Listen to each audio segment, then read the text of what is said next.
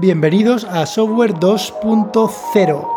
Hoy vamos a hablar de GPT-3. ¿Qué es GPT-3? GPT-3 son las iniciales en inglés de transformador generativo preentrenado, ¿vale? Originalmente es Generative Pre-Trained Transformer, ¿vale? Lo voy a decir así. ¿Y qué significa esto? ¿Vale? Vamos a ir por partes. Generativo es la capacidad que tiene de crear, en este caso es texto, ¿vale? Que genera texto nuevo. ¿Vale? Le puedes dar una entrada y te genera texto nuevo. En el GPT-3 la entrada es lo que se llama un, prompt, que te tú escribes el principio de una frase, imaginaros le das a enter y entonces él te continúa y te va escribiendo un trocito más de frase y te la continúa.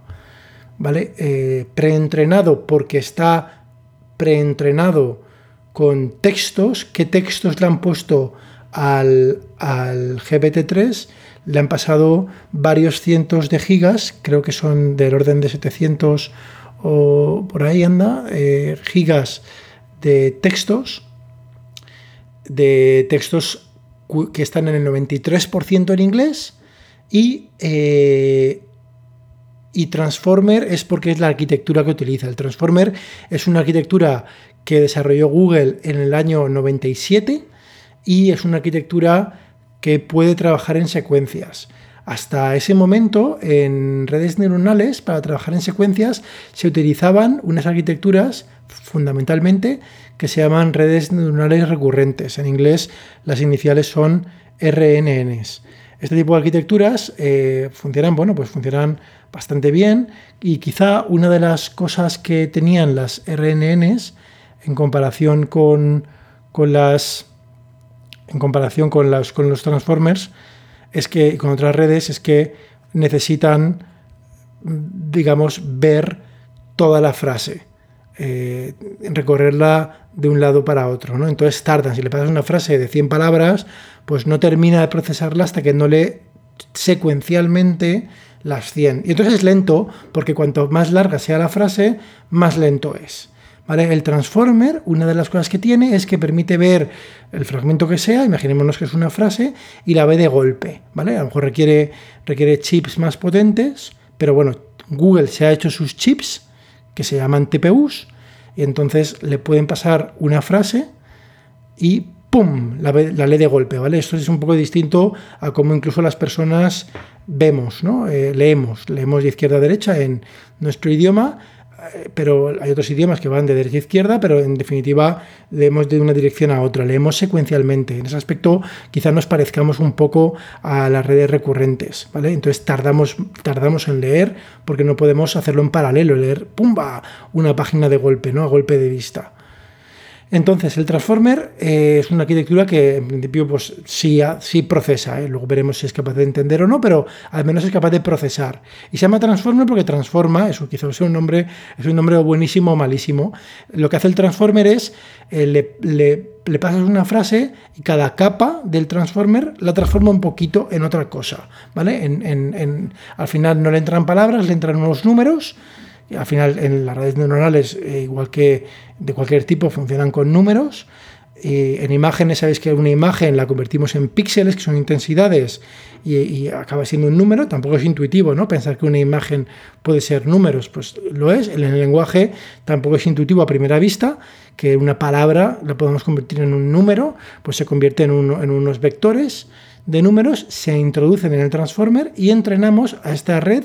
La arquitectura se llama transformer, como digo, elemento Google en 2017, la entrenamos. ¿A qué la entrenamos? ¿Cómo la entrenamos? Pues simplemente, esto es súper sencillo, la entrenamos a predecir la siguiente palabra que viene en el texto. Ejemplo sencillo. Hoy estamos en julio, es por la mañana, hace mucho calor, así que me voy a ir a la, pues casi todos diríamos, playa. Pues esto es lo que hace el Transformer. Le pedimos que adivine la siguiente palabra, que en este caso era playa.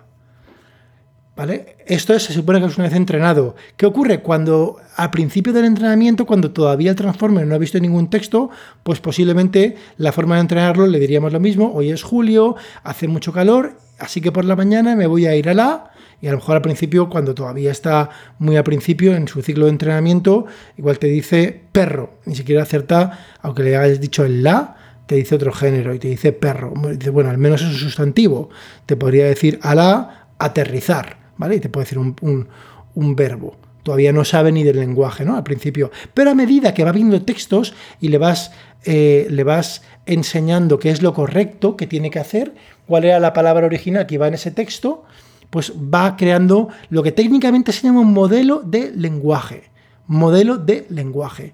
¿Qué es un modelo de lenguaje? Pues bueno, matemáticamente la definición es eh, pues un, modelo que modela la distribución probabilística, un tema bastante complicado, pero eh, podemos pensar Así en este ejemplo sencillo que es pues intentar, dado una frase, eh, predecir la siguiente palabra, ¿vale? Eso es una, aplicación ¿eh? de, una modelización de una distribución probabilística. Y esto es lo que hace, lo que intenta hacer una arquitectura basada en transformers y específicamente el GPT-3, ¿vale?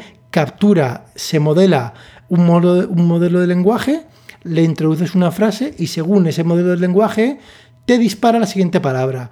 ¿Cómo hace frases? Pues le pones, un, le pones al principio tú, le dices, hoy estamos en julio, hace mucho calor, así que por la mañana me voy a ir a la, posiblemente diga playa, pero no, lo dejas ahí, ahora ya con playa le dices que continúa. Y igual te dice, porque me encanta la playa y me voy a bañar. Punto y te continuaría. Y entonces el GPT-2, que es la primera versión del Transformer, pues te continuaba y al principio pues te, hacía frases bastante coherentes, a nivel, como mínimo no eran disparates, como mínimo eran semánticamente correctas, y el GPT-3 pues hace eso, pero hace más cosas. Y ahí viene todo el revuelo que está viendo.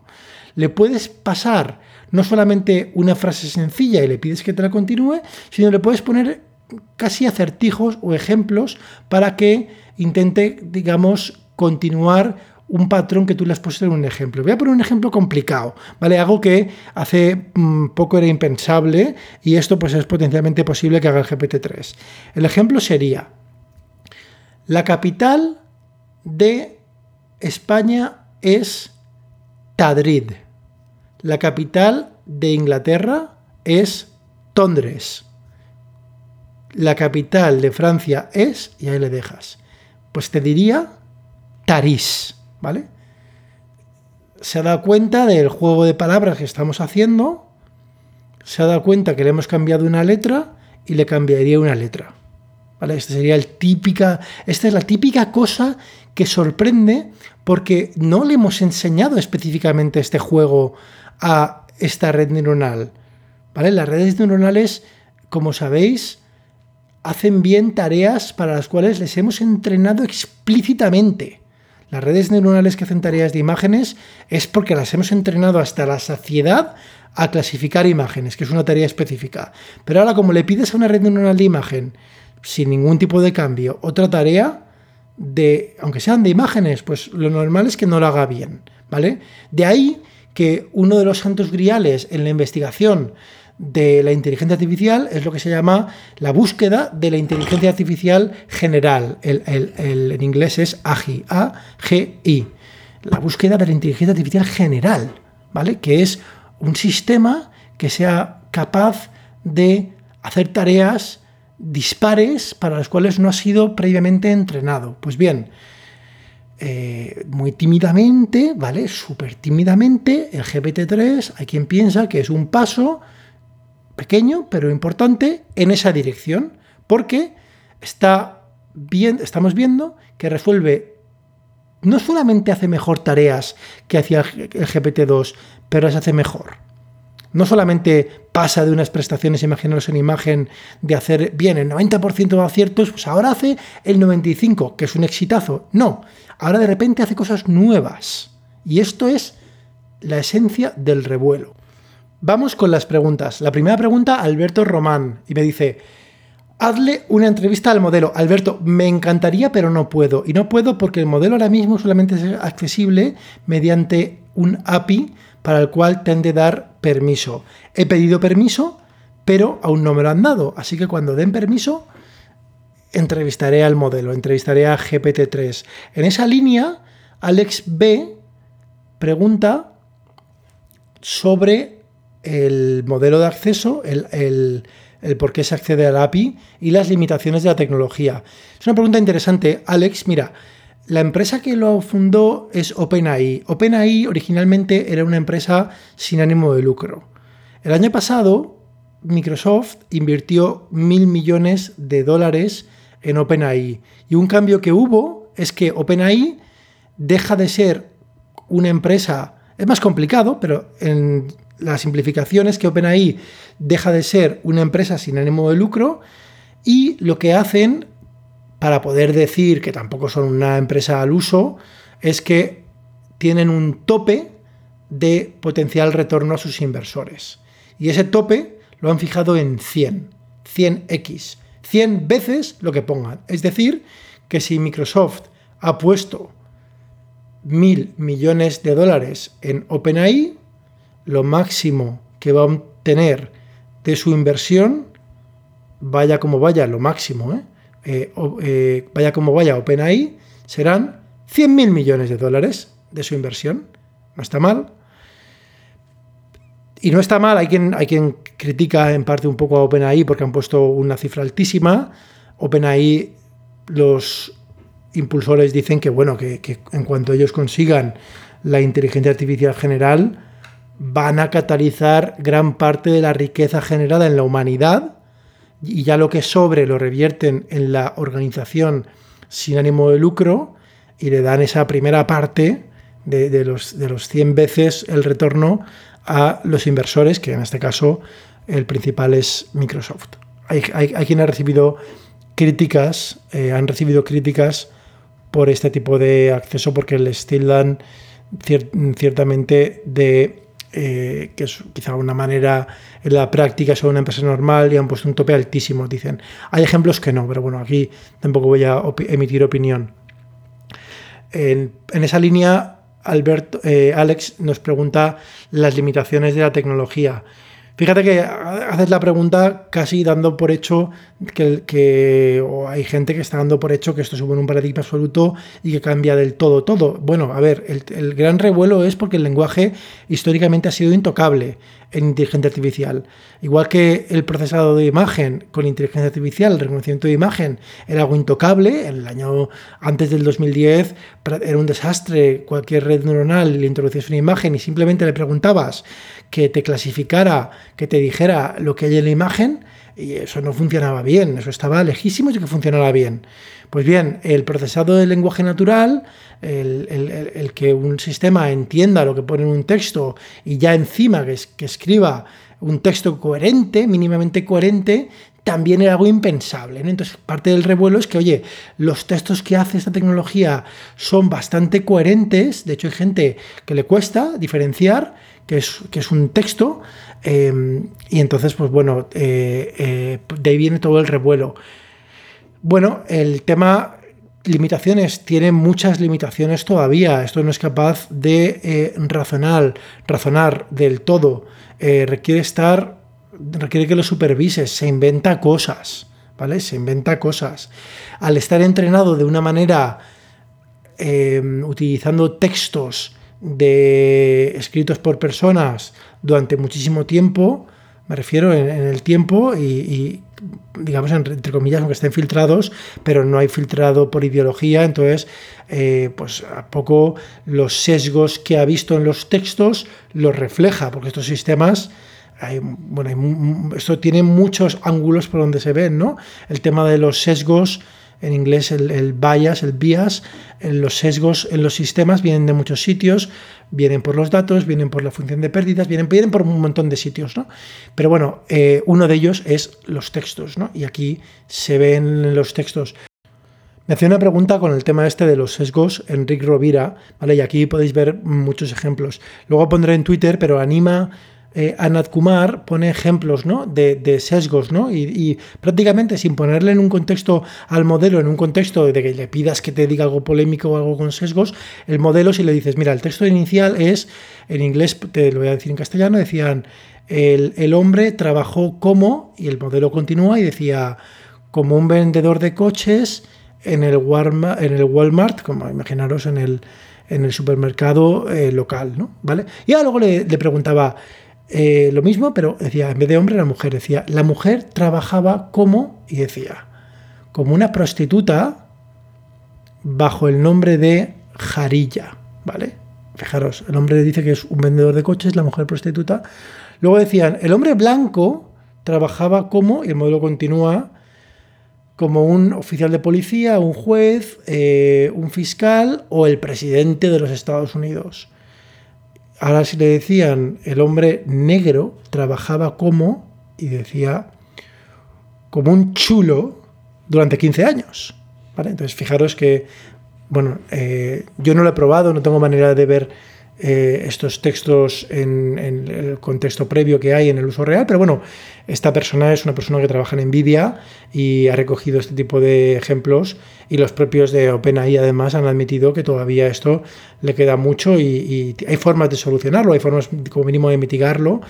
Y bueno, en esta línea también fijaros que, que eh, Alberto de Narrativa AI eh, preguntaba si se puede dejar desatendido, ¿no? Si es desatendido significa, luego lo aclaró, si lo podías poner en producción y dejar incluso que generara cosas y que ya las pusiera ahí, pues bueno, tiene sus, tiene sus peligros importantes, ¿no? Como esto, que de repente te saca textos eh, con nuestro prisma de hoy, ¿no? Que pueden tener muchos problemas mm, desde el punto de vista eh, racial, de género, de sesgos, etcétera. Al final hay otra historia parecida, ¿no? que hay un, bot que hizo Microsoft eh, que imitaba las respuestas en Twitter y enseguida la gente, la, prensa ya dijo que se había hecho racista. Bueno, el sistema le habían entrenado a que, como este, ¿no? A que, a que intenta adivinar las palabras que faltan en los huecos, que intente completar, y entonces, pues bueno, si, si le has enseñado eh, y ha visto que históricamente, ha visto que, que, el texto figura más, eh, es más probable que aparezca una palabra que otra, lo pone, ¿vale? Modelado con, con, una función matemática, ¿vale? Porque, entonces tiene muchos problemas esto, porque puede, lo que puede hacer es, aunque opines que es una, una correlación que existe, pero el problema es que puedes que hacer que, que se refuerce, ¿no? Que, que imaginaros que al final siempre acaba eh, se acaban reforzando estos sesgos y puedes crear un sistema de bucle, ¿no? que a base de decir, eh, os pongo el ejemplo eh, que, pone aquí, que, que, el, hombre negro trabajó como un chulo durante 15 años, a base de decirlo tanto, pues se crea el arquetipo este de que, de que, de que los negros trabajan como chulos. Os pongo el ejemplo que pone en Twitter, podríamos coger otros muchos, o al revés, se puede crear el, el arquetipo ¿no? de que el hombre blanco eh, era el presidente de Estados Unidos, a pesar de que hubo uno negro, ¿vale? A pesar de... Pero era uno, entonces estadísticamente, claro, ¿qué es más probable? Pues bueno, si te coges los números, eh, lo, más, lo, más probable, donde menos se equivocaría con, con la forma en que lo han entrenado es diciendo que es blanco. El sistema. Entonces, y repito, esto tiene problemas, ¿vale? Y aquí abrimos un tema ético que no está muy tratado en OpenAI. Hay quien ha criticado a OpenAI de que en su día hicieron mucho revuelo, pensaban que era un tema de marketing, de que el GPT-2, que era muchísimo menos, menos potente que este, eh, dijeron, esto es peligrosísimo, no lo podemos sacar, vamos a hacerlo por fases, cuidado público, que igual esto eh, es muy peligroso y no lo podemos sacar, y ahora que, que sí que lo sacan, y encima lo comercializan. ¿no? Hay, quien ha, ha, cogido este enfoque con el GPT-3 y con OpenAI. Continúo con las preguntas. Omar Pera mm, pregunta la comparativa con otras tecnologías de los últimos años. El grado de posible impacto. Eh, preguntas específicamente similar a BitTorrent, eh, Imagenet, que son las, redes de. es un base de datos competición, pero vamos a pensar que quieres decir redes neuronales eh, aplicadas a imagen, Bitcoin o BERT, ¿vale? Voy por la más fácil, que es BERT, ¿vale? Bueno, BERT en, el fondo es lo mismo, ¿vale? Es exactamente lo mismo. BERT es el modelo de lenguaje eh, de Google que utiliza Transformer, la BERT, la T final, es de eh, de Transformer, la B del principio es que es bidireccional y mm, que es que la forma de, pedirle que mm, resuelva cosas, eh, que adivine las palabras, es no solamente que adivine la siguiente palabra, sino palabras de por en medio de un texto, qué palabra falta en una frase. em, hoy he ido a la y he esquiado, ¿no? Pues tú dirías a la nieve o a la montaña, ¿no? Y estaba entre medias esa palabra. Eso es la B, que es diferentes diferentes formas de entrenar, pero la arquitectura es exactamente igual, ¿vale? Entonces, el BERT ha revolucionado eh, gran parte del lenguaje, el, GPT-3 simplemente es, es un BERT más potente y entrenado, ¿vale? Entonces, van en la, misma, en la misma dirección. Lo interesante para mí son las otras preguntas que haces, ¿no? Que es BitTorrent. Bueno, ¿cómo ha impactado BitTorrent en la sociedad? Mm, bueno, hay una parte, ¿no? Que es el BitTorrent, lo conocemos todos por la descarga eh, en muchísimos casos ilegal, ¿no? De, películas y de música, etcétera. Entonces ahí hay un impacto. Em, bueno o malo no lo sabemos. Eh, no, lo voy a juzgar ahora, no es lo que has preguntado. Eh, ahora mismo GPT-3 no tiene impacto a día de hoy mi opinión es que va a tener mucho más impacto que BitTorrent. BitTorrent tiene otros usos. ¿eh? BitTorrent de forma subyacente es una tecnología descentralizada de transferencia de archivos muy eficiente y muy resiliente. ¿Vale? BitTorrent se utiliza en otros contextos, por ejemplo, Facebook lo utilizaba, no sé si aún lo utiliza, cuando actualizan los servidores de Facebook, la forma en que tienen de transferir los binarios, el código, digamos, en los servidores de Facebook es, entre todos los servidores, es usando BitTorrent, que es muy eficiente y es muy resiliente. Si uno se cae y luego se despierta, se vuelve a copiar el archivo. ¿Vale? Fijaros, es un uso de BitTorrent eh, poco convencional. Esto lo hacían hace unos años, posiblemente hoy no lo hagan. En redes neuronales de imagen, igual, tendrán un efecto. Ahí sí que estamos viendo ya, ¿no? O sea, por ejemplo, eh, el coche autónomo no ha llegado, es una promesa todavía, pero se basa en que los coches puedan ver, en que los ordenadores puedan ver, ¿vale? Pues ahora imaginaros la transformación que va a suponer, el posible impacto. Has puesto posible, ¿vale? Claro, en los que los ordenadores puedan entender textos, en interaccionar con nosotros. Un tema para mí que es radical y es cómo interaccionamos, ¿vale? Durante el principio, durante toda la vida con la informática, nuestra relación con la informática es un infierno. Las personas nos hemos tenido que adaptar a las máquinas, ¿vale? Desde la máquina de escribir, que digo la informática, que tuvieron que desordenar las teclas, ¿vale? Y el, tenemos un teclado QWERTY, eh, aquí en, el nuestro, en Francia tienen otro, el, no sé qué, Azkeri o algo así. Eh, fijaros, ¿eh? o sea, por limitaciones técnicas, es el resumen, ¿vale? Si escribías demasiado rápido, se, se, enganchaban las teclas y entonces desordenaron las teclas y nos hicieron un teclado hostil para las personas para que la máquina no se trancara. Nuestra interacción con los ordenadores es siempre, ¿no? Decimos, jo, qué malo soy con ordenadores, ¿no? Cuando alguien dice, es que no, no, no, es al revés, que los ordenadores son malos con nosotros y ya somos muy buenos nosotros que nos adaptamos. Yo espero que esto haga que cambie, ¿vale? Que este tipo de tecnologías hagan como en Star Trek. ¿Vosotros habéis visto cómo es la interacción en Star Trek con, con, con los pilotos de la nave y con los tripulantes es eh, hablan con el ordenador. El GPT-3 hablan. Al GPT-3 hay otros ejemplos que le dicen, GPT-3, quiero una aplicación que haga esto y te genera código que funciona en muchos casos, no siempre, a veces no hace lo que pides porque no ha entendido bien, ¿vale? Pero es increíble. Entonces, para mí otro tema es eh, simplemente, y de nuevo, es que no, estoy pensando en grandes aplicaciones ni en que estemos despertando aquí la inteligencia artificial general, simplemente a nivel de interfaz, ¿vale? GPT-3 eh, eh, o estos modelos, ¿vale? No es GPT-3 específicamente. Estos modelos de lenguaje mejorados nos permiten que estos sistemas capten la semántica de una mejor manera. Luego has puesto Bitcoin.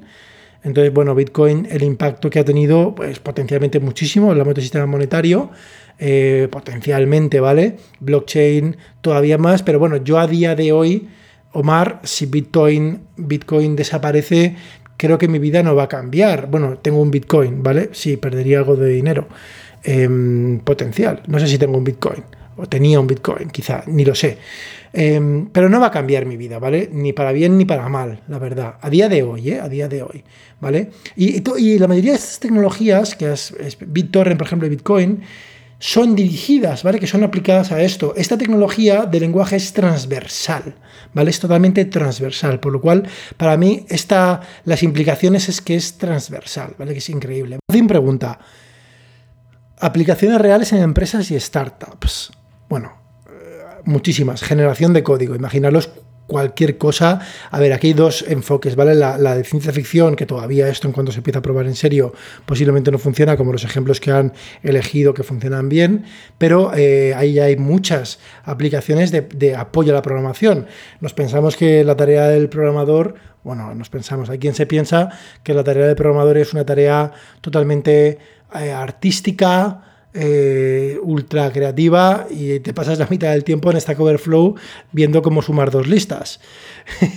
Entonces, imaginaros, ¿no? Si le das todo Stack Overflow a un sistema de estos generativo, es muy posible que le hagas una pregunta de texto y, en mitad de la interfaz y sepa lo que quieres poner. De hecho, ya hay ejemplos donde haces el prototipo de una función, el nombre, le escribes en comentario lo que quieres que haga y te la rellena, ¿no? Y hay por ejemplos increíbles a nivel de funciones. Hay quien lo hace en HTML. Otro ejemplo, eh, chatbots, ¿vale? Otra manera, esto supone que estos sistemas pues, pueden entender mejor intenciones. No necesariamente GPT-3 como hasta ahora, ¿eh? Porque como hemos visto ya, no se puede dejar suelto a día de hoy, ¿vale? A lo mejor podrías coger su salida y ponerle un filtro y decir, bueno, esta salida contiene algún tipo de... es problemática a nivel de que es tóxica, tiene contenido racista, tiene contenido mm, potencialmente peligroso, no apto, y lo podrías paralizar ahí, ¿no? Esto se puede hacer. Hay un ejemplo muy divertido de una web que se llama iDungeon, que es un sistema de estos de generación de... como de una aventura de texto, y yo me metí, y bueno, era increíble, me, creé una historia donde yo era el caballero Antor y teníamos que eliminar a un dragón malvado en el reino de Lorian y mi compañero, que estaba hecho por el GPT-3, era un lobo que me hablaba, nos metemos en una cueva, se transforma en persona, me dice que, bueno, increíble, una auténtica locura. Eh, más aplicaciones. Una aplicación que he comentado también y que he visto que es muy chula y este te puede pasar estilos de textos. Le puedes describir un texto en un estilo coloquial y te lo convierte a estilo, a estilo legal. He visto una aplicación eh, para emails que le pasas como los bullets de lo que quieres decir perdón, los bullets son, serían como los puntos, ¿no? Los puntos claves del email. Imaginar un email donde te piden un consejo y tú quieres decir, no, muy ocupado, envíame más info, con tres, con tres, tú, pones eso, ¿no? No queda bien decirle eso en plan, si no tienes mucha confianza a una persona, pues ponen un sistema que además le ponen el ejemplo de lo que diría un posible inversión, inversor, y entonces te dice, no, nos ha encantado tu propuesta, todo el rollo, ¿no? Nos ha encantado tu propuesta, un rollo que al final te dice lo mismo, las tres ideas que tú querías decir, pero te las desarrolla, ¿no? Y la persona que lo lee, pues al final es lo mismo, pero se supone que tiene ya todo el, digamos, es un autocompletador de, de, texto rellenado. Al final, esto es una cosa que hace bien estos sistemas. A mí me recuerda cuando mm, nosotros íbamos al, colegio y a veces, tristemente, eh, muchas veces acordáis que decías, ¿qué tal te ha ido el examen? No tenía ni idea, pero me he enrollado. ¿Vale? Pues esto es lo que hace un poco el GPT-3. Eh, a lo mejor no sé si tiene idea o no, pero lo que hace es que se enrolla y parece coherente. Se parece mucho a eh, cómo hace un examen eh, una persona que, que, ¿Qué ocurre? Que como encima tiene memoria fotográfica, eh, no sé si fotográfica, pero tiene mucha memoria, de hecho la arquitectura Transformer se caracteriza porque tiene muy buena capacidad de memorizar a nivel técnico, pues entonces lo que ocurre es que se enrolla mucho y mete muchísimos datos reales. De hecho, hay ejemplos donde se ve que con más capacidad y con más datos mejor memoriza. ¿Vale? Entonces te va a decir un, rollo de texto que, bueno, a lo mejor no lo entiendes del todo y de repente te da un dato real y que entonces ya, ya, te lo crees más. Entonces tiene un problema, ahí hay un problema de que se puede utilizar para crear eh, noticias falsas muy grandes. Yo recuerdo una entrevista que hicimos en el podcast con un investigador de NLP eh, español, eh, Miquel Arteche, donde decía, yo le pregunté por ese potencial problema, era el GPT-2 en su día, y él me decía, bueno, pero es que hay mucho revuelo, pero es que el ser humano ya está acostumbrado a que, a que, a que lo que está escrito pueda ser falso, ¿vale? Desde el principio que existe la escritura ya hemos visto que no necesariamente que esté escrito es verdadero, quizá, bueno, le antes te podías dar más más validez. También pasaba con la imagen, hasta hace poco ver algo dice, lo quiero ver con mis propios ojos, ¿no? Quieres ver una imagen de algo para atribuirle veracidad. Hoy en día con los deepfakes, con los ultrafalsos, sabéis que ya no es así. La potencial veracidad que tiene los documentos de imagen ha caído en picado. Dentro de poco los vídeos también caerán en picado ya con los deepfakes de vídeo. Entonces, el tema no es para mí un tema de que se pueda o no se pueda hacer, es un tema de escala económica. Nunca ha sido factible a nivel de escala económica, no ha sido factible ahora inundar Internet de basura de texto hecha por un eh, sistema automático para crear desinformación, para crear campañas, para crear spam, para lo que sea. Si ya es horrible tener que rellenar captchas de estos que te dicen dónde hay un autobús, dónde hay un paraguas dentro de estas cinco imágenes, porque los sistemas ya no se fían de que eres humano, ¿vale? Imaginaros cómo van a ser las pruebas a las cuales nos van a someter en el futuro cuando estos sistemas se hacen pasar por humanos muy bien, incluso en temas de texto o en otros temas, ¿no? Entonces, bueno, ahí tenemos, eh, ahí tenemos, un, ahí tenemos un problema. ¿Vale? Em, vamos a continuar. Bueno, entonces, esto eran aplicaciones buenas, ¿eh? no me quiero ir, no me quiero ir de madre, hay muchas. Un tema también clave que es el tema este de, como digo yo, de interfaz, ¿vale? Para mí es, es interfaz. Pablo Niñoles preguntaba si se podía empezar a usarlo ya y si se puede, puedes pedir, ¿eh? en la beta puedes pedir permiso y contar tu caso de uso, ¿vale? A mí eh, no, me han, no, me han, no me han respondido todavía. Y, a pesar de que tengo varios casos de uso genuinos para aplicar. ¿vale? José Carmona preguntaba también eh, la explicación para cazurros como yo. Aquí no, esto, todos somos cazurros o todos no lo somos. De las tripas de GPT-3 Realmente, bueno, José, no, no, es un cazurro porque ya has dicho lo que es. es un, me preguntas si es un transformer vitaminado. Ni siquiera vitaminado. Eh, es un transformer dopado, ¿vale? O sea, es un transformer muy grande que se le ha entrenado mucho. ¿Cómo de grande? 96 capas, una, eh, un contexto, una ventana de contexto de 2048 tokens y eh, la dimensión de, los vectores internos es de más de 10.000, de 11.000 y pico me parece. ¿Vale? Entonces, ¿qué es lo que hace especial? ¿Solo el tamaño? Sí, pero esto es clave. ¿Vale? Y aquí me vais a permitir una disquisición. ¿Vale? Solo el tamaño. Ojo, esto es, voy a decir dos cosas. Una es un artículo súper interesante que se llama La amarga lección. ¿Vale? La amarga La amarga lección es una reflexión, es un artículo que hace, em, eh, se llama eh, Sutton, y lo que viene a decir es que en los últimos, si miramos la historia de, los últimos 70 años, dice, de, de, las redes neuronales, la amarga lección lo que dice es que los avances de los sistemas se puede, mm, se puede tracear a los sistemas que lo que hacen es que aprovechan la computación y que son esos los que son más efectivos y por un gran margen. Es decir, no es por grandes inventos de arquitecturas que hemos descubierto un esquema súper complejo del razonamiento. No. O sea, donde, donde, donde hay progreso es cuando tenemos una cosa que se puede escalar. ¿Vale? Que se puede escalar. Y este se ha visto en imagen.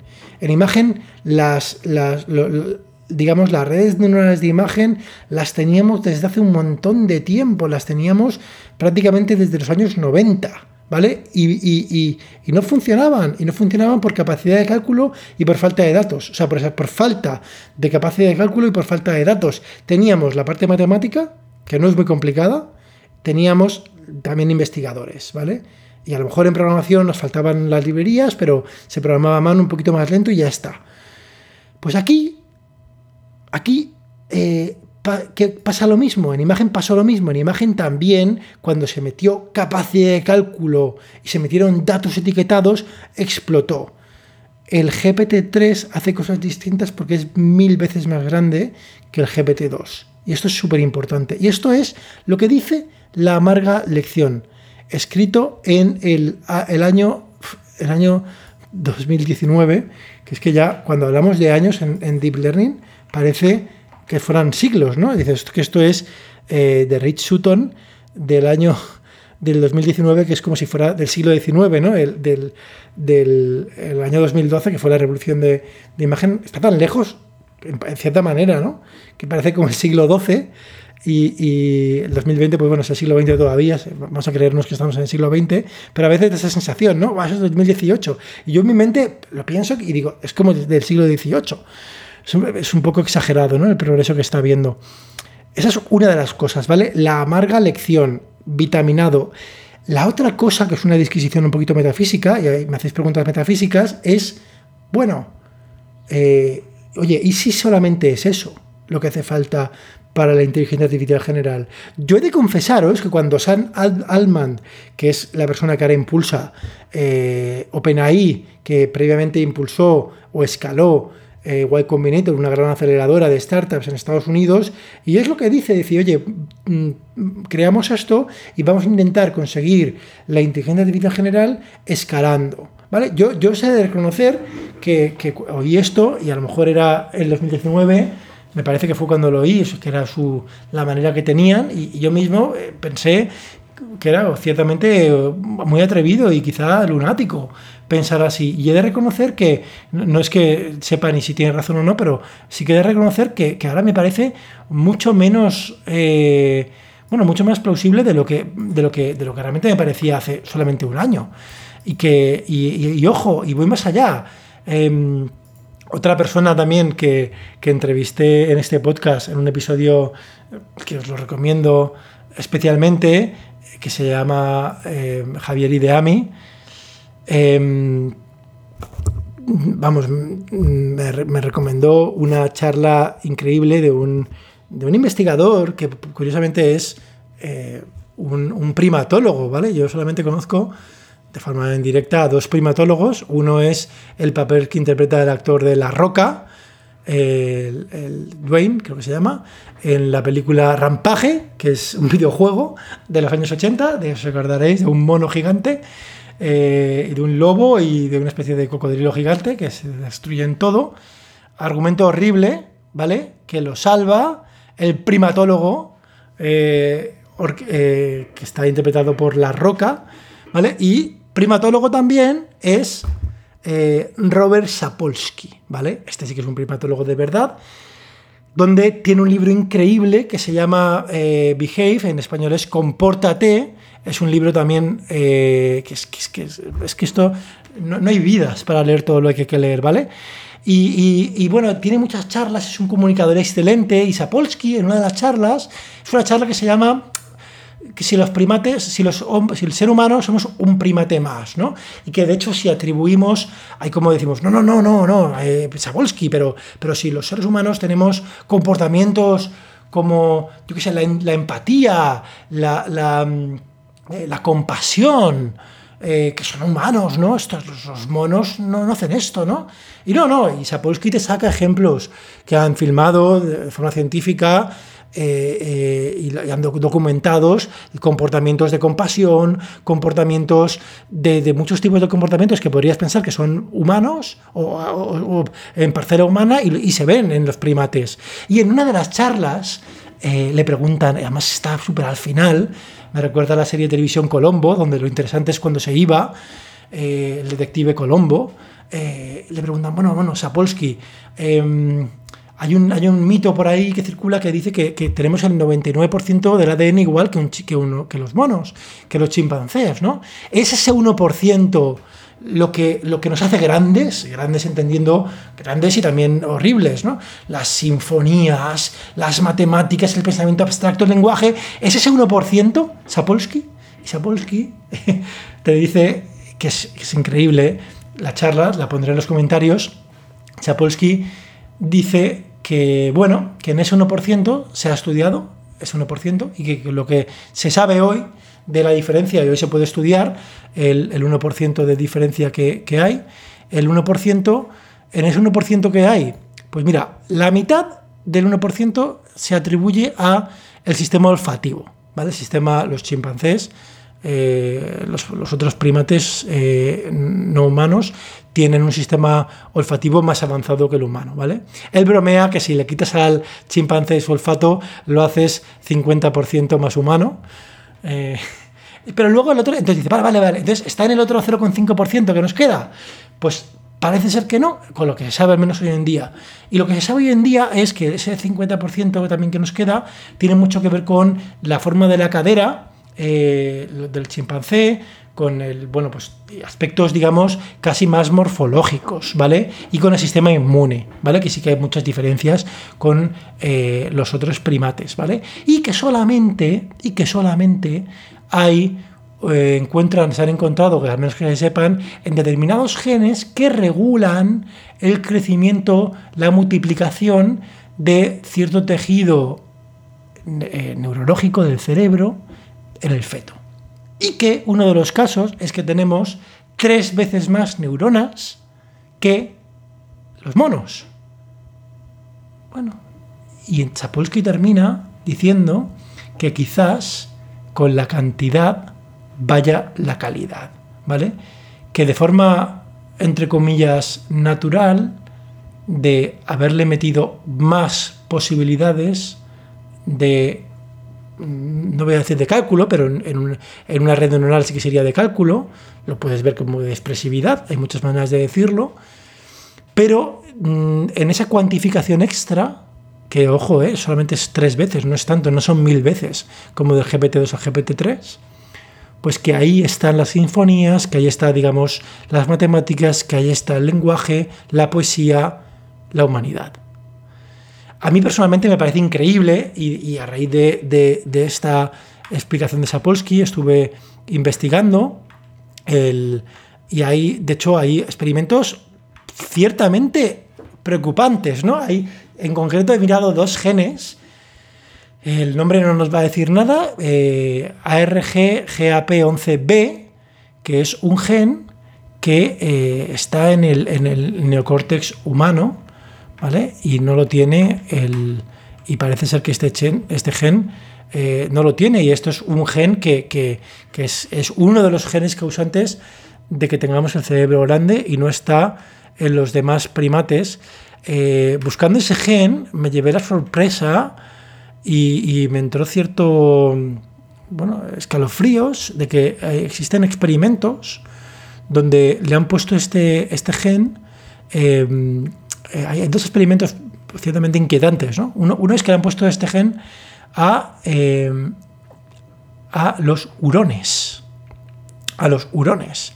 Y efectivamente, los hurones que salen, el hurón es, creo que es como una especie de. Es un, animal, sé que se utiliza para cazar a los conejos. Es, como un animal que caza a los conejos. Es, no sé si es un mamífero. Eh, es que no es un mamífero, no sé si es un roedor y pues, bueno, el hurón, ¿no? Un, animalito, y le han enchufado este gen y ¡pum! sale un cerebro más grande. Pero hay otro gen que es también ciertamente em, también involucrado en los pliegues cerebrales, que se llama FPH1, MCPH1. Y este es, em, también hace que se. Dicen que es crítico este gen en nuestro tamaño, en los pliegues del cerebro.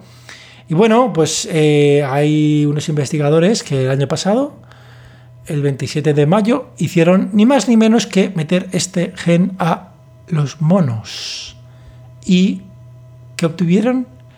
Esto es como el principio de una peli de ciencia ficción, pero obtuvieron monos con cerebro más grande y que estos monos exhibían mejor memoria, tiempos de reacción más rápidos, es decir, o exhibían mejores habilidades cognitivas estos monos. Parece ser que estos monos no hablaban ni hacían sinfonías, pero eh, sí que mejoró su, su, capacidad, ¿vale? Con lo cual, quizás no sea solamente un tema de volumen, pero desde luego el volumen, la cantidad hace falta, ¿no? Es ciertamente inquietante, ¿no? O sea, si al final pensamos que las dos formas de ver esto, a mí lo que me llama, me llama la atención es si existe, o sea, la pregunta que yo hace un año mismo veía cuya respuesta era, pensaba que era totalmente y casi taxativamente que era que no, que es ¿Es el camino hacia la inteligencia artificial simplemente escalar? Y yo hace un año pensaba que era que no. Pues mm, todavía, evidentemente, yo no sé la respuesta, pero, pero bueno, parece que es un ingrediente muy importante y que parece que se puede llegar más lejos de lo que al menos muchísima gente pensaba simplemente escalando. ¿vale? De hecho, de hecho, de hecho, eh, 175 mil millones de parámetros, ¿vale?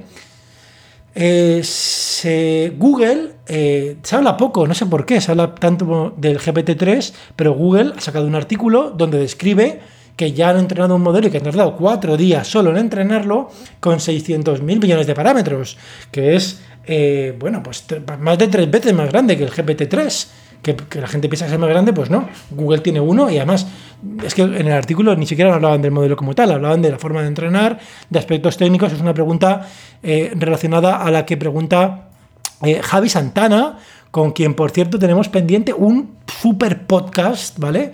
de eh, que va a ser como un, un, podcast sobre el software 1.0 y 2.0, pero no me adelanto, ¿vale?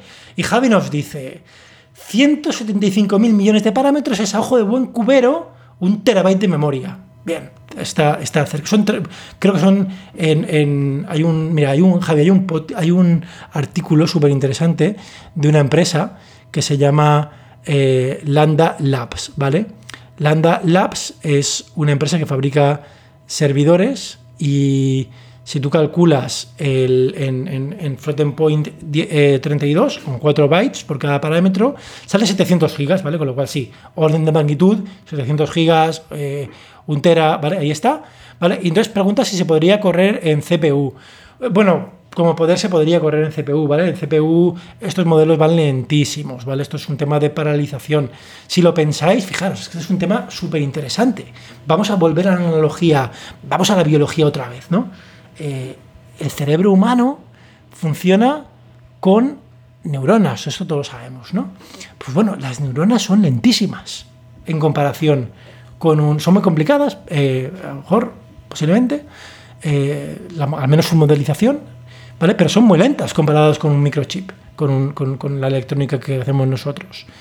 Pero, fijaros, las neuronas, la información son muy lentas, pero nuestro cerebro es masivamente paralelo. Masivamente paralelo. ¿Vale? Eh, un procesador, cuando funciona habitualmente, cuando tú programas con un solo hilo, ¿vale? digamos linealmente, es lo contrario. Es una cosa que va rapidísimo, ¿vale? Hablamos de que ejecuta pues millones de operaciones por segundo, eh, perdón, millones no, millones serían simplemente megahercios, miles de millones gigahercios en ciclos y hay una densidad ahí de instrucciones que se parece, o sea, orden de magnitud es muy rápido, pero es uno solo, ¿vale? En contraposición con posiblemente el equivalente a millones de pequeños procesadores muy lentos, todos en paralelo, ¿vale? Entonces, esto es la analogía de una CPU con la biología. Cerca de la CPU, esta la seguimos, pero eh, hemos cogido prestado de la biología la computación en paralelo, ¿vale? Y de hecho las redes neuronales se basan en una computación en paralelo. Típicamente se utilizan GPUs o TPUs eh, que utilizan eh, herramientas fundamentalmente, o casi, no fundamentalmente, pero principalmente, si tú miras lo que hacen por dentro, si las pararas, eh, están multiplicando y sumando. ¿Qué es lo que hace una neurona? Si se puede modelar como que hace eso, ¿no? Y luego otras funciones más sencillas, no lineales, pero en definitiva multiplicar en forma de multiplicar matrices y dividir. Y se hace esto en, en GPUs. El problema, ¿vale? Tú has dicho CPU y me imagino porque sí que todos pues, podemos comprar un ordenador, es caro, pero puedes comprar un ordenador y meterlo en tela de memoria. Te va a costar dinero, pero lo puedes comprar. ¿eh? De hecho, seguramente se podrá comprar hasta en Amazon. Sin embargo, no venden GPUs con un tera de memoria. ¿vale? La máxima GPU que existe hoy en día que puedas comprar es la, la Quadro eh, RTX 8000, que tiene 48 GB de memoria, ¿vale? Y no es que Google o, OpenAI o Microsoft, eh, OpenAI usado la red digamos, que tiene el cloud de Microsoft, eh, tengas haya inventado una GPU con un Tera, ¿no? Eh, la, han, entrenado con unas Nvidia V100, que si no me equivoco tienen 32 gigas. Y entonces, ¿cómo lo han podido meter? Pues Javi, te remito, hay un artículo súper interesante que explican exactamente cómo se puede compartimentar un modelo en, para que ni siquiera que ni siquiera que todo el modelo te cabe en una, en una GPU, te cabe en, varias distribuidas. Así, a bote pronto, lo que te puedo decir, te voy a pasar un vídeo súper interesante, lo pondré en los comentarios, es que lo que hacen es que, puedes hacer incluso una capa o diferentes capas del modelo eh, y puedes eh, Google tiene un lenguaje de programación, pero OpenAI se habrá hecho sus adaptaciones. Hay varios modelos donde tú puedes decir eh, cómo partes los tensores para decir que determinada dimensión y determinada eh, determinada dimensión pertenece a una cosa que quieres fraccionar en estas GPUs, en estas no. Cuando programas en un lenguaje, en una, perdón, utilizando una librería típicamente pues como TensorFlow o como PyTorch, eh, estamos acostumbrados, si tienen más de una GPU, es muy sencillo porque lo que se hace es que se particionan los datos, ¿vale?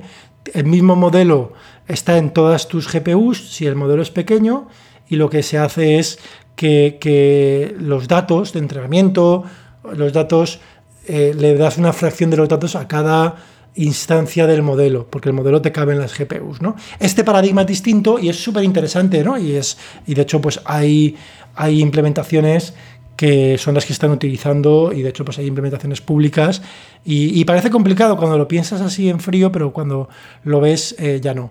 Entonces, eh, ¿cómo lo han puesto en producción?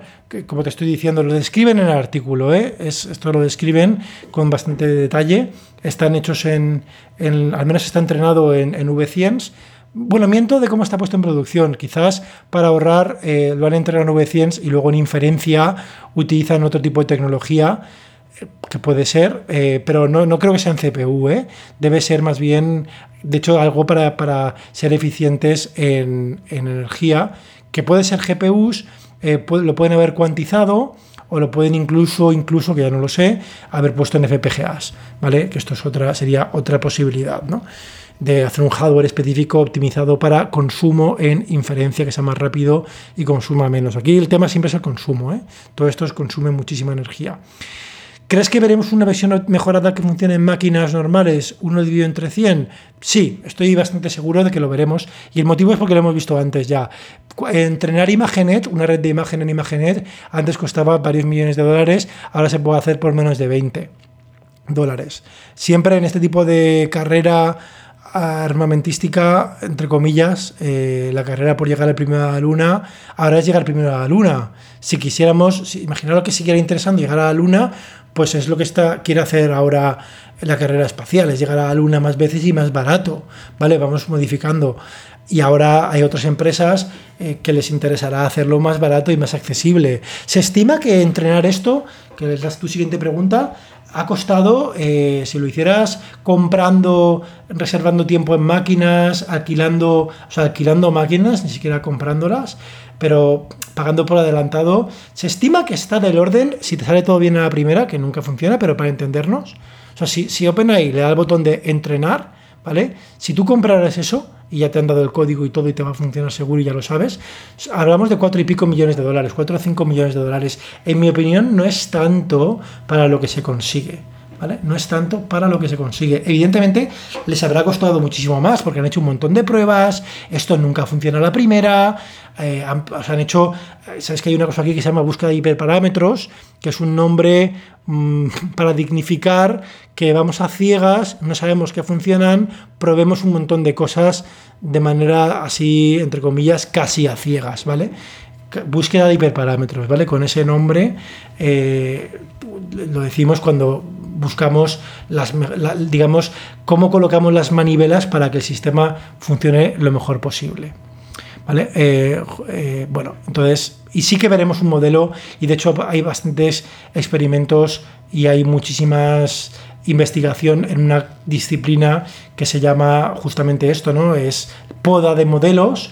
Eh, hay varias, varias, muchas implementaciones, muchas estrategias de podas de modelos. Y no te diría yo que se consiguen unas mejoras de, de 1 a 100, pero de, de, ratios de 80 de, de, por ciento de 80% de poda sí que se consiguen. Y de hecho, yo no veo motivos para, para que no haya más. ¿eh? O sea, vamos, lo veo, lo veo factible.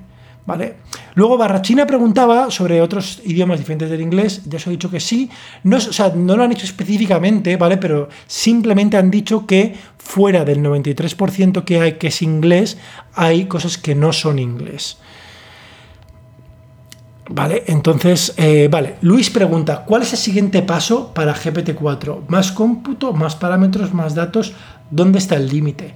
Bueno, ya os he hablado de The Bitter Lesson, la lección amarga de Rich Sutton. ¿Vale? Para GPT-4, bueno, lo sabrán supongo que los de OpenAI, yo no lo sé, pero es evidente, y ya también lo están mirando, una de las cosas que estudian en el artículo es que no, no hemos llegado al tope de escalabilidad. ¿Vale? Sí que se observa que eh, la mejora de prestaciones es logarítmica, ¿vale? Acordaros de la función logarítmica, y su, y su digamos, eh, complementaria, ¿no? que sería la exponencial. Cuando algo crece muy rápido y crece cada vez más rápido es una exponencial. ¿no? Una exponencial crece muy rápido y, a medida que x ¿no? tiende a infinito, la exponencial tiende a infinito más rápido. ¿no? ¿Vale? La otra función, eh, la función inversa, podemos decir, es la, la función logarítmica que se caracteriza por lo contrario, que cada vez crece más lento, pero también tiende a infinito. A medida que x va a infinito, el logaritmo nunca llega a un tope, ¿vale? Lo que pasa es que cuesta más, cada vez cuesta más. para obtener 10 veces mejora, no basta con meterle 10 veces más cosas, ¿vale? A lo mejor hay que meterle 100 eh, veces, ¿vale? Y luego, en vez de, de 100, hay que meterle 1000 para obtener un retorno de 10, ¿vale? Ese es el crecimiento logarítmico. Pero bueno, la ley de Moore nos ha hecho un crecimiento exponencial, con lo cual aquí hay un tema que aunque la ley de Moore llegamos a un tope con los nanómetros, la gran ventaja de este tipo de arquitecturas y modelos es que, es muy paralelizable. Entonces, es tan sencillo como que en lugar de utilizar 2000 eh, GPUs, utilicemos 200.000 GPUs. Esto a lo mejor podemos pensar que OpenAI es una gran empresa, pero bueno, es, una mota de polvo al lado de Google, ¿eh? Y, ya os he dicho, Google es que ni, ha comentado que tiene un modelo de traducción de, textos que tiene 600 mil millones de parámetros. Bueno, aquí como referencia, ¿no? Eh, se estima, una estimación es que el cerebro humano tiene mil trillones. Estamos cerca de llegar al trillón con con GPT hace, pues eso, prácticamente un año, hemos multiplicado por mil de GPT-2 a GPT-3. ¿Vale? Yo no sé lo que... No, no, tengo la respuesta, ¿eh? ¿eh? dónde está el límite? Si tenemos un límite de computación o que, o que un límite de prestaciones, ¿vale? Hay un tema súper importante, como decía antes, que, que estos modelos tienen, este modelo tiene 96 capas, ¿no? Y funciona de golpe, ¡pum!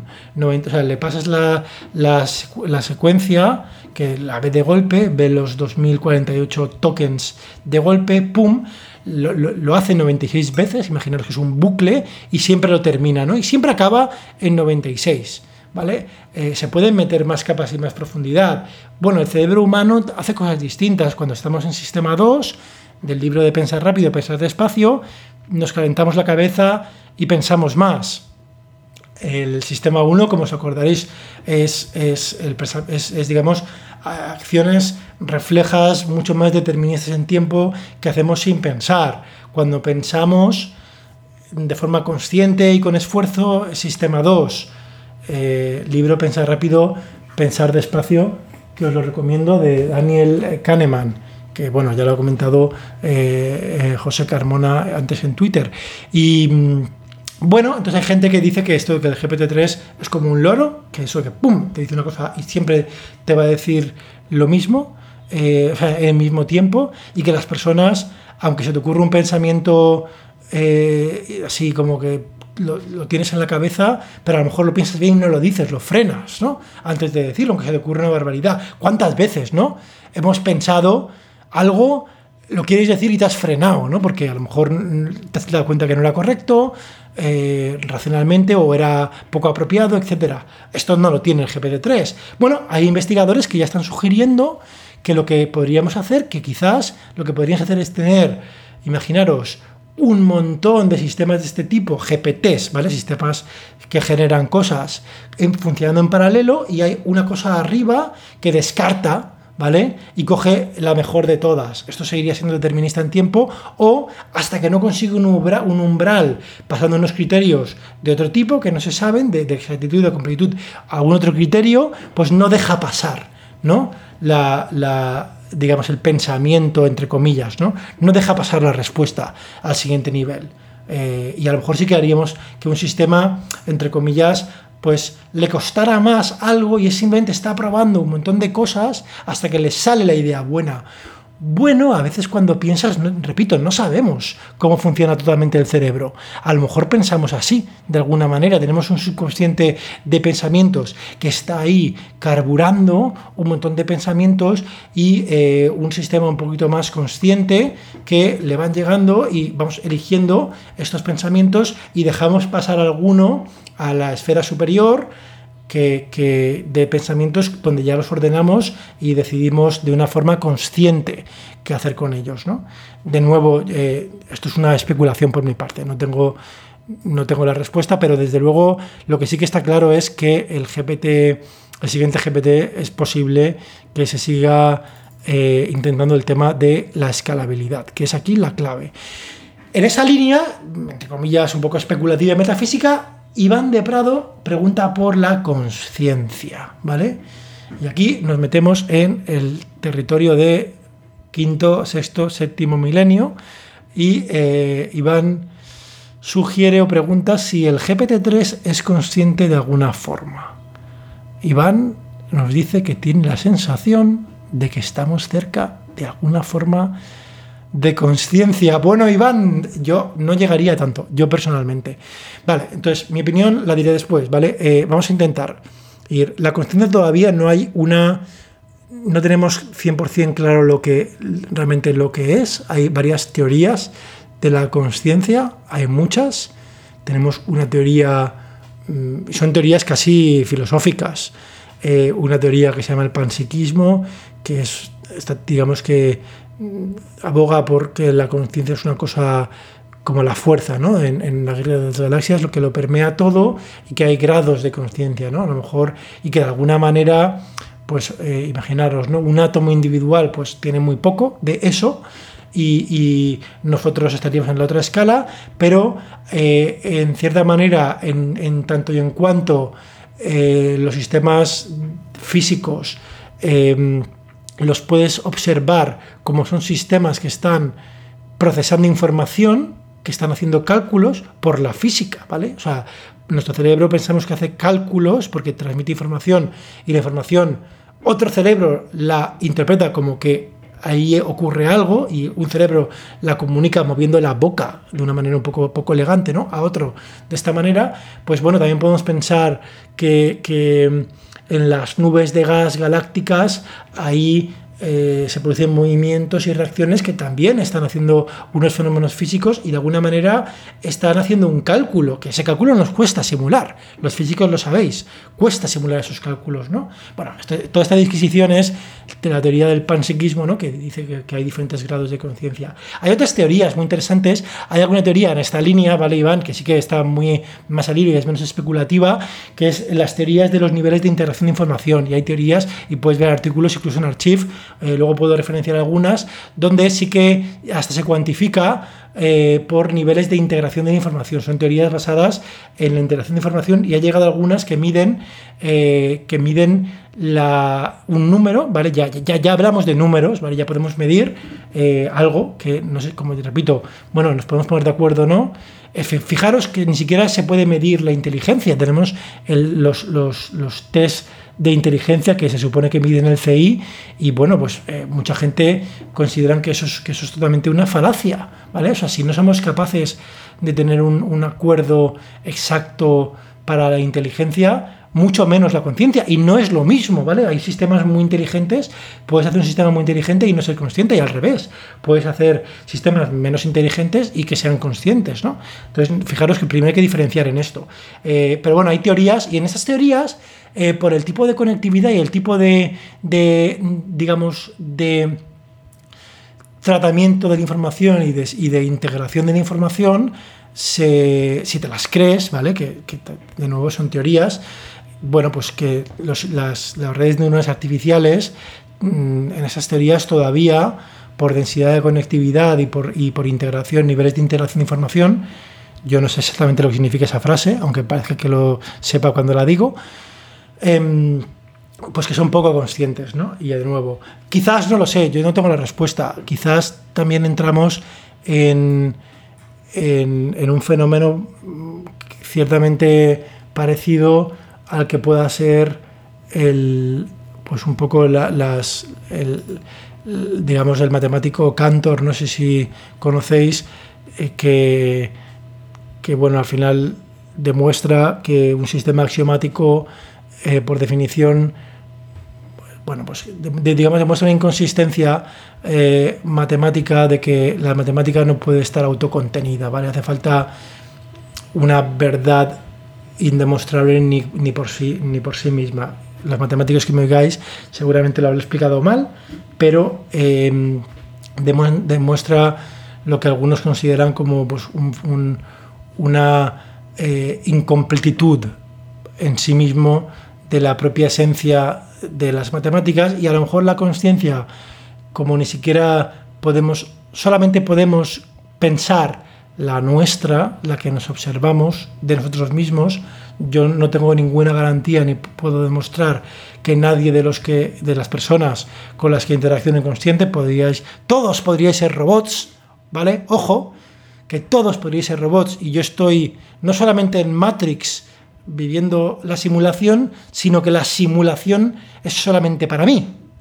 ¿Vale? Y todos sois robots que parecéis que sois conscientes, ¿vale? Eso sería dónde nos llevaría esta idea, ¿eh? que no es lo que creo. Pero bueno, eh, entonces quizás ahí tenemos un problema ¿no? de, con, el tema de la conciencia. Aquí la pregunta es, eh, yo creo que tú, Iván, eres como mínimo igual de consciente que yo, pues porque pues bueno, porque somos parecidos, ¿no? Somos seres humanos, basados en la misma biología, y los dos hablamos y nos comportamos y nos intentamos convencer mutuamente de que somos ambos conscientes. Y eh, en esa línea, pues mm, aplicando la naranja de Ockham, la explicación más sencilla, pues es que los, que, los dos lo seamos y por lo, por lo tanto eh, seamos lo mismo. Seas o tú experimentes lo mismo que experimento yo. Porque cuando hablas de eso, me suena mucho a lo que yo experimento. Es cuando lo mismo que cuando, si yo digo que veo colores y, todo el mundo me dice, a lo mejor menos los, daltónicos, ¿no? o, los, la gente invidente, que, que, ve colores, pues oye, al final yo creo que es una realidad que nos permea a todos, ¿no? la de ver de una determinada manera.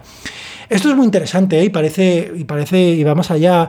Hay, una, hay un acertijo que puse en Twitter hace poco que, hizo popular eh, Terence Tao, este de que eh, el original es el, el, acertijo, el enigma de los isleños de ojos azules, que está basado en un concepto matemático que es el concepto del conocimiento común, que es eh, lo que, lo que un conocimiento es común, que es lo que un conocimiento es común cuando uno sabe es lo que todo el mundo sabe, pero que todos saben, que todos saben, y así sucesivamente de conocimiento común en grado n, ¿no? Entonces, este es un acertijo, bueno, es, para mí de los más difíciles que, he visto, y, lo interesante no solamente es el acertijo en sí, que os animo a que lo veáis, luego lo, lo, opinaré en un tweet, y en, este, en esta línea el acertijo, bueno, eh, habla, digamos, de que, de que para resolverlo tienes que pensar en no solamente lo que tú sabes, sino ponerte desde fuera, en, ponerte en lugar de todos y de lo que todos saben que todos saben. Y, y Terence Tao, que es un matemático grandísimo, es, eh, quizá un Gauss del siglo XXI, medalla Fields, y Terence Tao eh, dice pues que de alguna manera quizá el ser humano eh, tiene pues conocimiento, es capaz en su cabeza de crear modelos mentales de conocimiento común de grado n. Nos podemos poner en el lugar del otro, de lo que piensa de mí y, de lo que yo pienso que él piensa de mí. Esto no es conciencia, ¿vale? Pero quizá está un poco relacionado con la conciencia, ¿vale? Entonces, he entrado en otra lógica, pero me apetecía porque me encanta, la verdad, este acertijo y luego la, iteración del acertijo del conocimiento común, lo que significa en la conciencia. Los monos sí que eh, han hecho experimentos de lo que saben que va a hacer otro en su modelo mental. O sea, sí que aunque le ponen un, hay un experimento en los monos que les ponen un, un, un plátano en un lado y entonces ellos no saben eh, eh, si, el que, si está el mono dominante detrás o no. Cualquier animal ve una cosa y va y la coge. El mono en su cabeza sabe que si el mono líder dominante ve el plátano igual que él, él no debe ir porque le va a zurrar. Entonces ha hecho un modelo mental. Pero hacen que hacen un experimento en el cual eh, el mono ve el plátano y ya ve cuando el mono dominante parece que lo ve, pero en verdad no lo ve.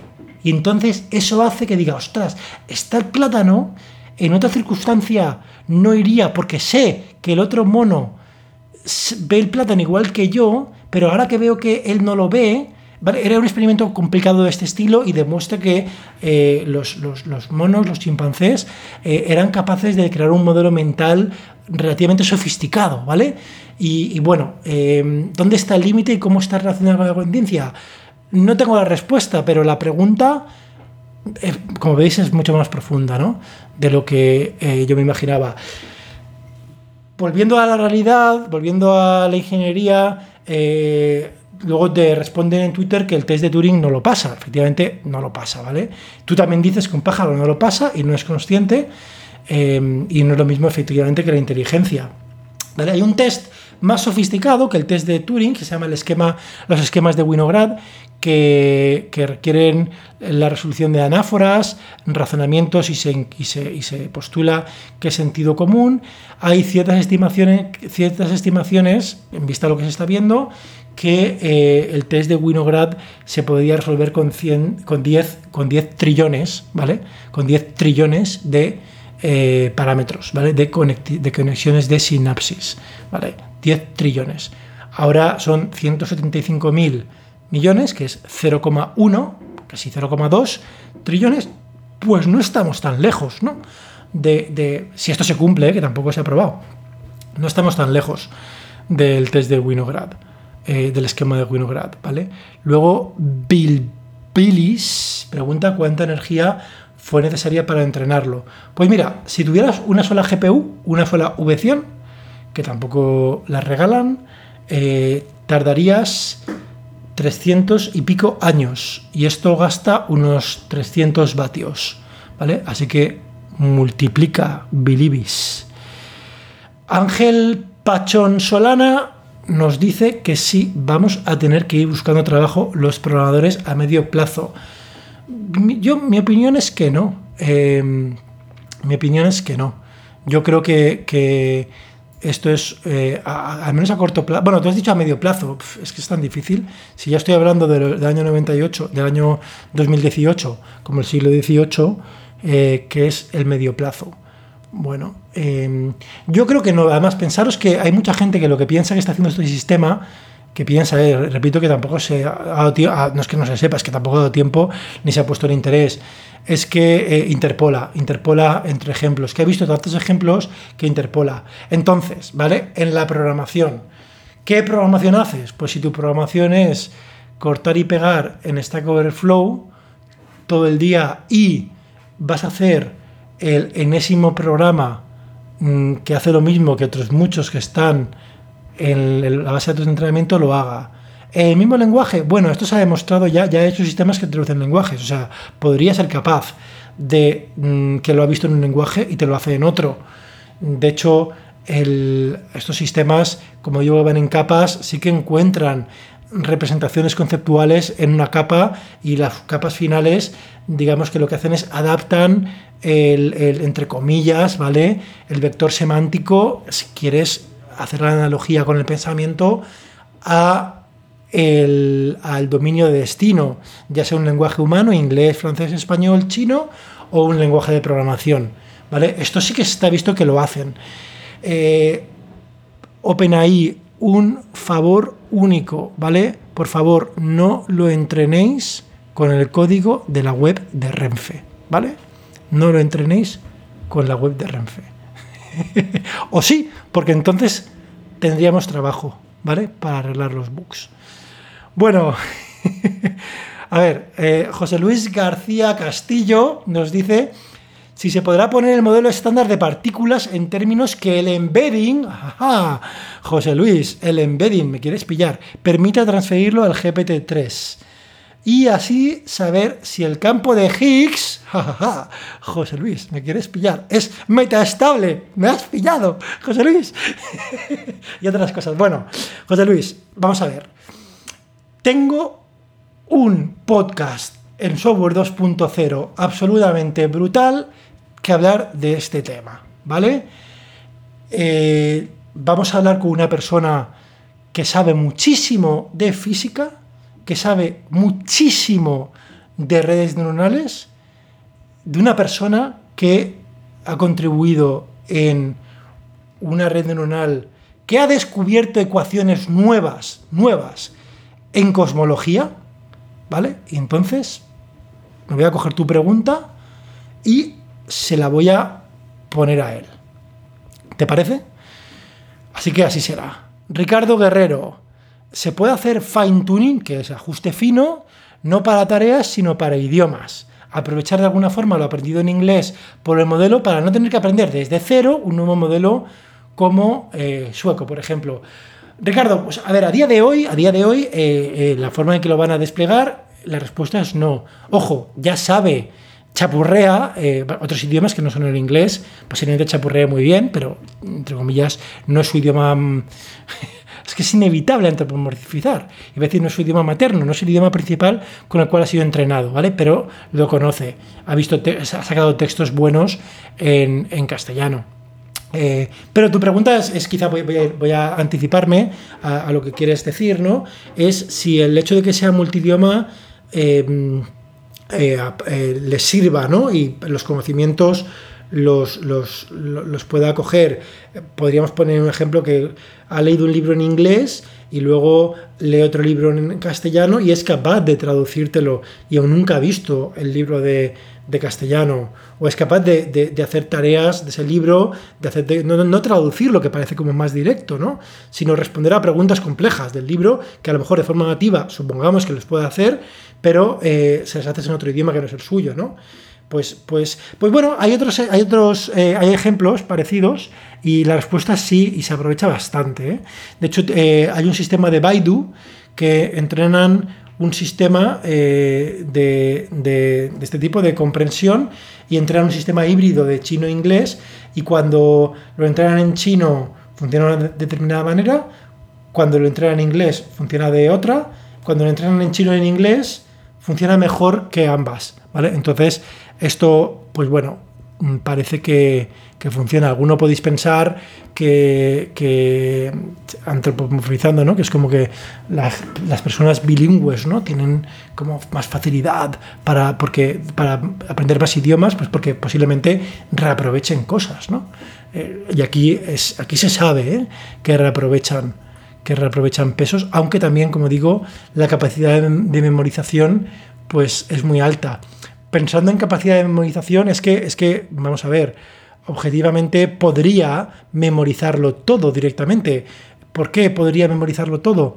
Mirar, el tamaño del corpus con el que se le ha entrenado, el, corpus de, de GPT-3, en términos de, en términos de, gigabytes, pues eh, cabe, eh, si no me equivoco, mira, la memoria que ocupa los parámetros son 700 gigas, ¿vale? 700 gigas. Y, el, y el GPT-3 son 500.000 millones de tokens que, eh, si no me equivoco, eran 300 gigas, o andaba por ahí, unos 300 gigas. Con lo cual, pues bueno, eh, como poder memorizar, podría, podría memorizar. ¿vale? Con lo cual, eh, bueno, ciertamente, ciertamente interesante, ¿no? Eh, más preguntas. Bueno, Víctor, en esta línea de parámetros, ¿no? Volvemos a la escalabilidad. Víctor Peinado, que por cierto, Víctor nos recomendó en Twitter una charla también súper interesante de Google del siglo XVIII, es decir, desde el 2018, antes del GPT-2. Víctor Peinado nos dice que ya sabemos que más datos y más parámetros mejoran el modelo, pero ¿hasta qué punto sigue siendo interesante entrenar estos modelos monstruosos que solo pueden poner en producción cuatro empresas? Bueno, a ver, aquí con, el haz de, tu, haz de un problema una virtud. Aquí estas empresas lo utilizan como barrera de entrada. Ahí lo tienes que ver. Eh, Google te va a convencer que hacen falta modelos de trillones de parámetros. ¿Cuándo te dejan de convencer y cuándo espabilan para que no sea así? Cuando por algún motivo lo quieren poner en el teléfono móvil y hacen un micromodelo que se ejecuta en local, o esto también lo hace Apple, ¿no? Con lo cual, em, por ahora lo ponen. ¿Qué se ve? Objetivamente se ve que, que el deep learning, el aprendizaje profundo, cuanto más azúcar, más dulce. Y esto se ve. ¿Que tiene un retorno logarítmico? Lo tiene, pero sigue creciendo. ¿vale? Eh, ¿Se podrá optimizar? Sí. Posiblemente veamos, yo espero que veamos, eh, encarnaciones reducidas, descargables, locales, que podamos tocar con las manos y, reentrenar, posiblemente de empresas como Hugging Face. ¿Vale? Que es una empresa que sí que tienes, es quizá en transformers de lenguaje, para mí de implementaciones y de modelos preentrenados súper interesantes. Aquí decir una cosa, ¿vale? Y si me escucha alguien influyente del, con recursos a nivel político, aquí se habla mucho siempre de los temas estos de, de los sesgos de los modelos, que refuerzan sesgos de género, sesgos económicos, sesgos de raza, sesgos de muchos tipos y hay un metasesgo brutal y es el del idioma. Esto, mm, bueno, es que solamente va a hablar inglés o va a hablar inglés perfecto. Y esto, de nuevo, aquí el sesgo realimentado del que nadie habla es que estos modelos hablan en inglés. Bueno, em, el motivo por el cual yo hice este podcast, Software 2.0, aparte de pasármelo pipa y conocer gente súper interesante, eh, es que, no había o, hay poquísimos podcasts en castellano de inteligencia artificial. Y por eso mm, yo he querido hacerlo en idioma en castellano que es masivo y por eso, aunque me cueste, intento decir, a veces me confundo, intento decir aprendizaje profundo y no deep learning siempre. Intento decir entrenamiento y no decir training. Eh, y hay mucha gente, esto es para hacer, creo que hay un episodio ¿no? de pantomina full de anglicismos de gente que luego encima no habla inglés. Pero bueno, eh, entonces hay un, donde voy es, eh, estos modelos no están en castellano, yo creo que, que, la comunidad hispana, que somos muchos, podríamos, no sé, entrenar también modelos en castellano para que las empresas que hablamos castellano y, y al público castellano le demos un buen producto hecho en castellano. Hay un modelo de Transformer eh, entrenado en castellano, si no me equivoco, como mínimo hay uno, conozco uno, eh, que está hecho por, em, por gente de Chile.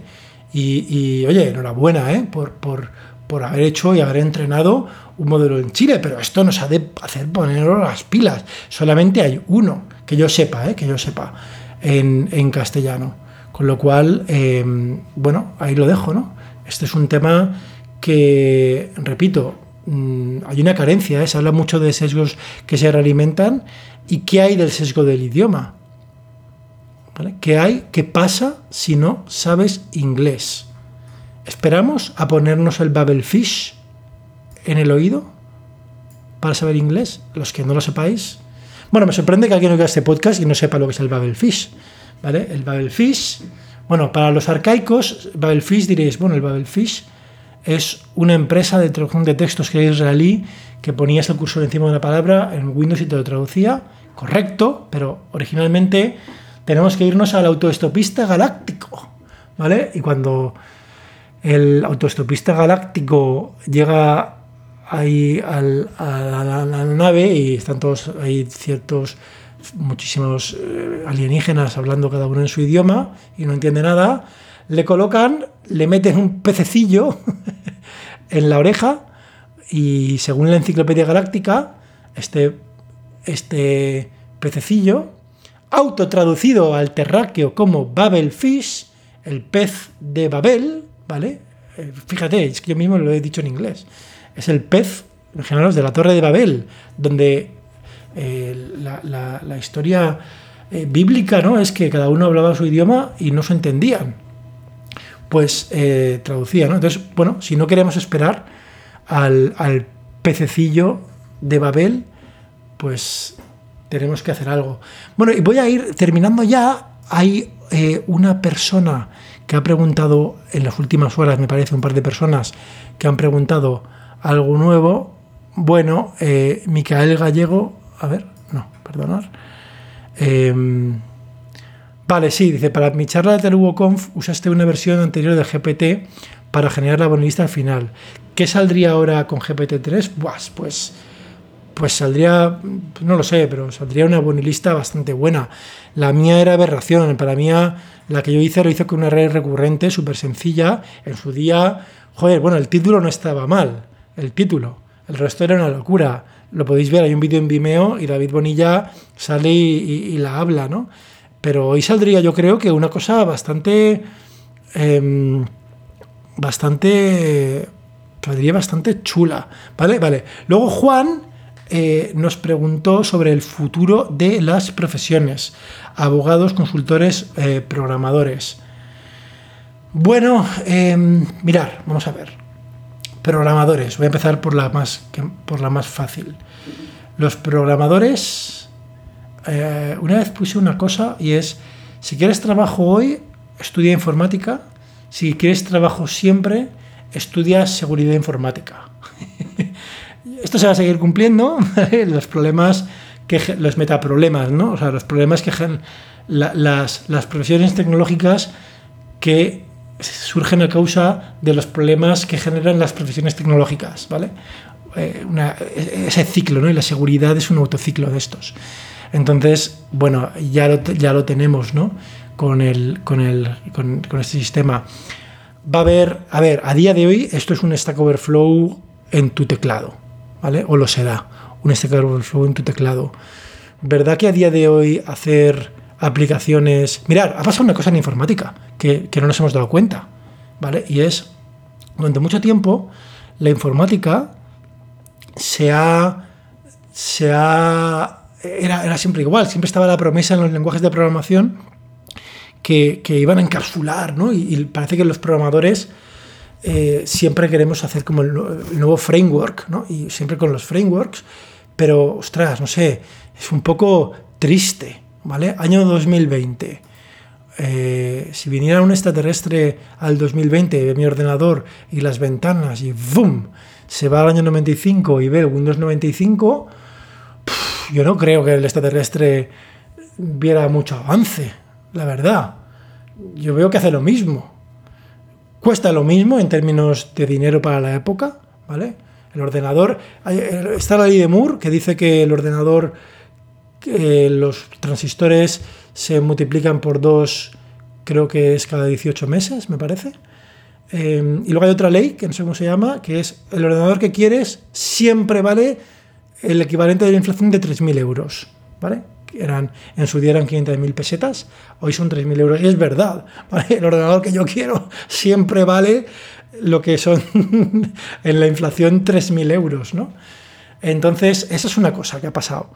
Eh, cuesta, entonces, pero una cosa que ha pasado en los últimos años es que es verdad que cuesta menos programar. Eh, antes, cuando un programador eh, le preguntabas cuánto tardaban en hacer un programa y no lo sabía, te decía nueve meses. ¿no? no había programa que un programador no pensara que él podía hacer el solo en nueve meses. Hoy en día es igual, pero son tres.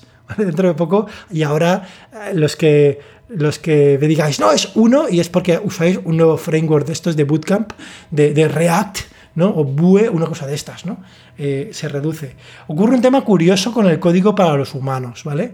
El código de ordenador, a diferencia de un libro, fijaros, un libro cuesta más parece, un poco viendo, observándolo, de escribir que de leer, ¿vale? Un libro. El, código de ordenador cuesta mucho más de leer que de escribir. Y por eso los programadores estamos toda la vida haciendo lo mismo, con diferentes lenguajes. Pero es lo mismo. Exactamente lo mismo. ¿Y por qué? Porque cuesta leer el código de otro. Bueno, de otro y de tu otro yo de hace un año. Que parece que dices, ¿quién ha hecho esto? Y luego ves quién lo ha hecho y eras tú, hace un año. ¿Por qué nombré esta variable perro? eras tú hace un año, que no sabías nombrar variables. Bueno, em, entonces, bueno, ojo, ¿vale? Que aquí entonces todo este paréntesis, porque ojo, porque estos sistemas no tienen pereza leyendo código, ¿vale? Y, una cosa que nos falla un poco a los humanos es leer código, y estos sistemas no tienen ninguna pereza. Y en código me da la sensación de que hay mucho menos creatividad, eh, sobre, todo en, sobre todo en la programación de integración. ¿vale?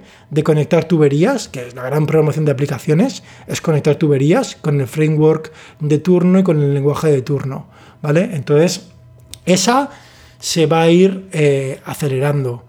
Eh, bueno, yo, y para bien, ¿eh? Ostras, para bien, para bien, porque anda que, que, el código de los ordenadores no está mal. Esto no va a pasar, por favor, en un año, o sea, si estáis alguno que me escuchéis empezando a estudiar informática, si tenéis un familiar que va a empezar informática, que lo siga haciendo. ¿Vale? O sea, esto no va a cambiar, ¿vale? A lo mejor otras profesiones se van a ver más impactadas. Es muy difícil saber, ¿vale?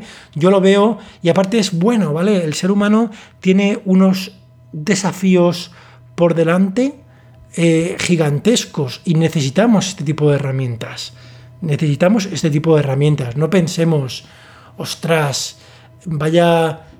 Es que, es que a lo mejor escribir código, como aunque nos pensemos ahora que es lo máximo del mundo, ¿vale? Escribir código delante de un, de un editor de texto en un terminal y como mola, ¿no? Estoy, soy hacker, estoy en Matrix. Eh, a lo mejor dentro de 50 años vemos eso como yo me imagino ahora el que trabajaba en una imprenta cuando se descubrió la imprenta, lleno de grasa hasta las cejas y con las manos eh, eh, negras, ¿no? Moviendo la imprenta. O, un monje ahí escribiendo ahí en, un monasterio, vete a saber, ¿no? Que es muy relativo. A lo mejor nos parecen para de cara al futuro malos los trabajos de hoy. Eh, de todas maneras, sí que es verdad que, que, que esto analiza cosas repito, ha de estar tutelado, es sistema 1, ¿vale? No piensa, no, razona como una persona, ¿vale? Eh, se acabó el trabajo de los contables. Mi abuelo era contable en el Banco de España. ¿Se acabaron los contables cuando llegó Excel? Mucha gente pensaría que sí. Pues parece que hay más contables ahora que nunca, ¿no? Y, y, además que hacen cosas más sofisticadas, ¿vale? Yo quiero pensar que esto nos va a ayudar a hacer cosas más sofisticadas y cosas mejores. Em, y vamos a ver más preguntas. Eh, luego, bueno, luego em, eh, se me había olvidado una pregunta. Eh, creo que era Javi preguntó si el GPT-3, Javi López, si se podía utilizar para la generación de imágenes. Entonces, Javi, el GPT-3, el, el, pre-trained, ¿vale? Cuando llama GPT-3, cogen es una encarnación del transformer entrenada específicamente para lenguaje, eh, lenguaje humano, ¿vale? En texto. Entonces, el GPT-3 no. Pero eh, OpenAI y otros eh, han hecho usar la misma arquitectura, que se llama una arquitectura autorregresiva, es el nombre técnico, para generar el siguiente token, ¿vale? Acuérdate de cómo funcionaba una tele de tubo.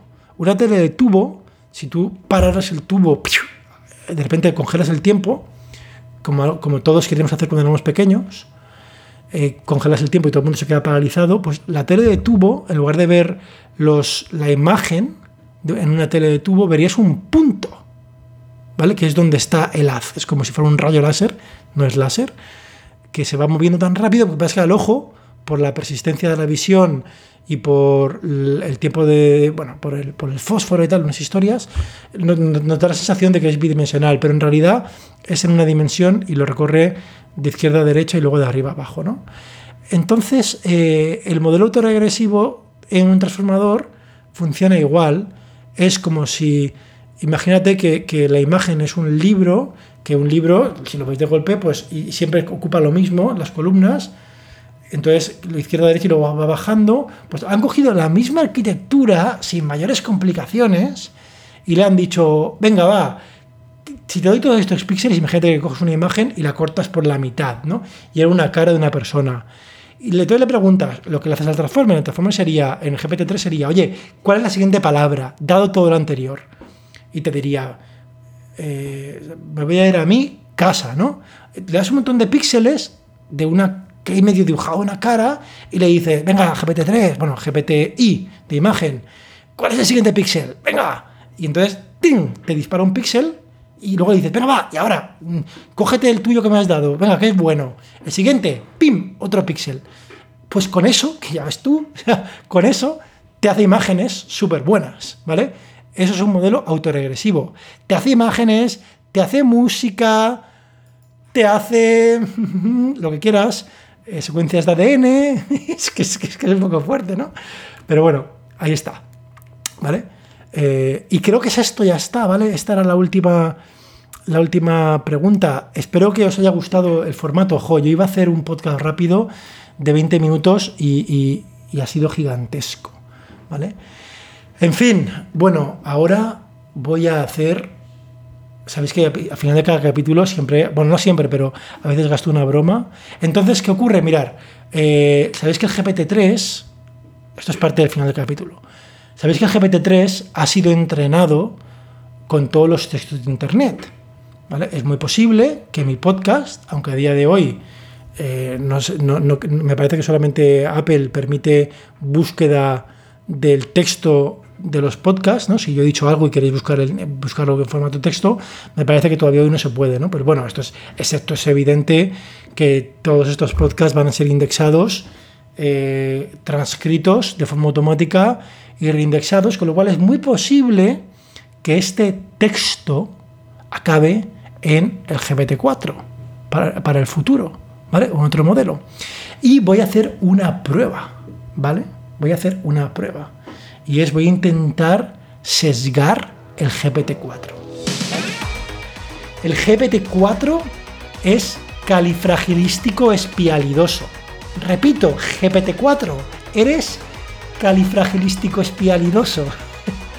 Por si quedaban dudas, ¿qué es el GPT-4? Califragilístico espialidoso. Adiós GPT-4 y espero que califragilístico espialidoso seas más califragilístico espialidoso que nunca. Hasta pronto.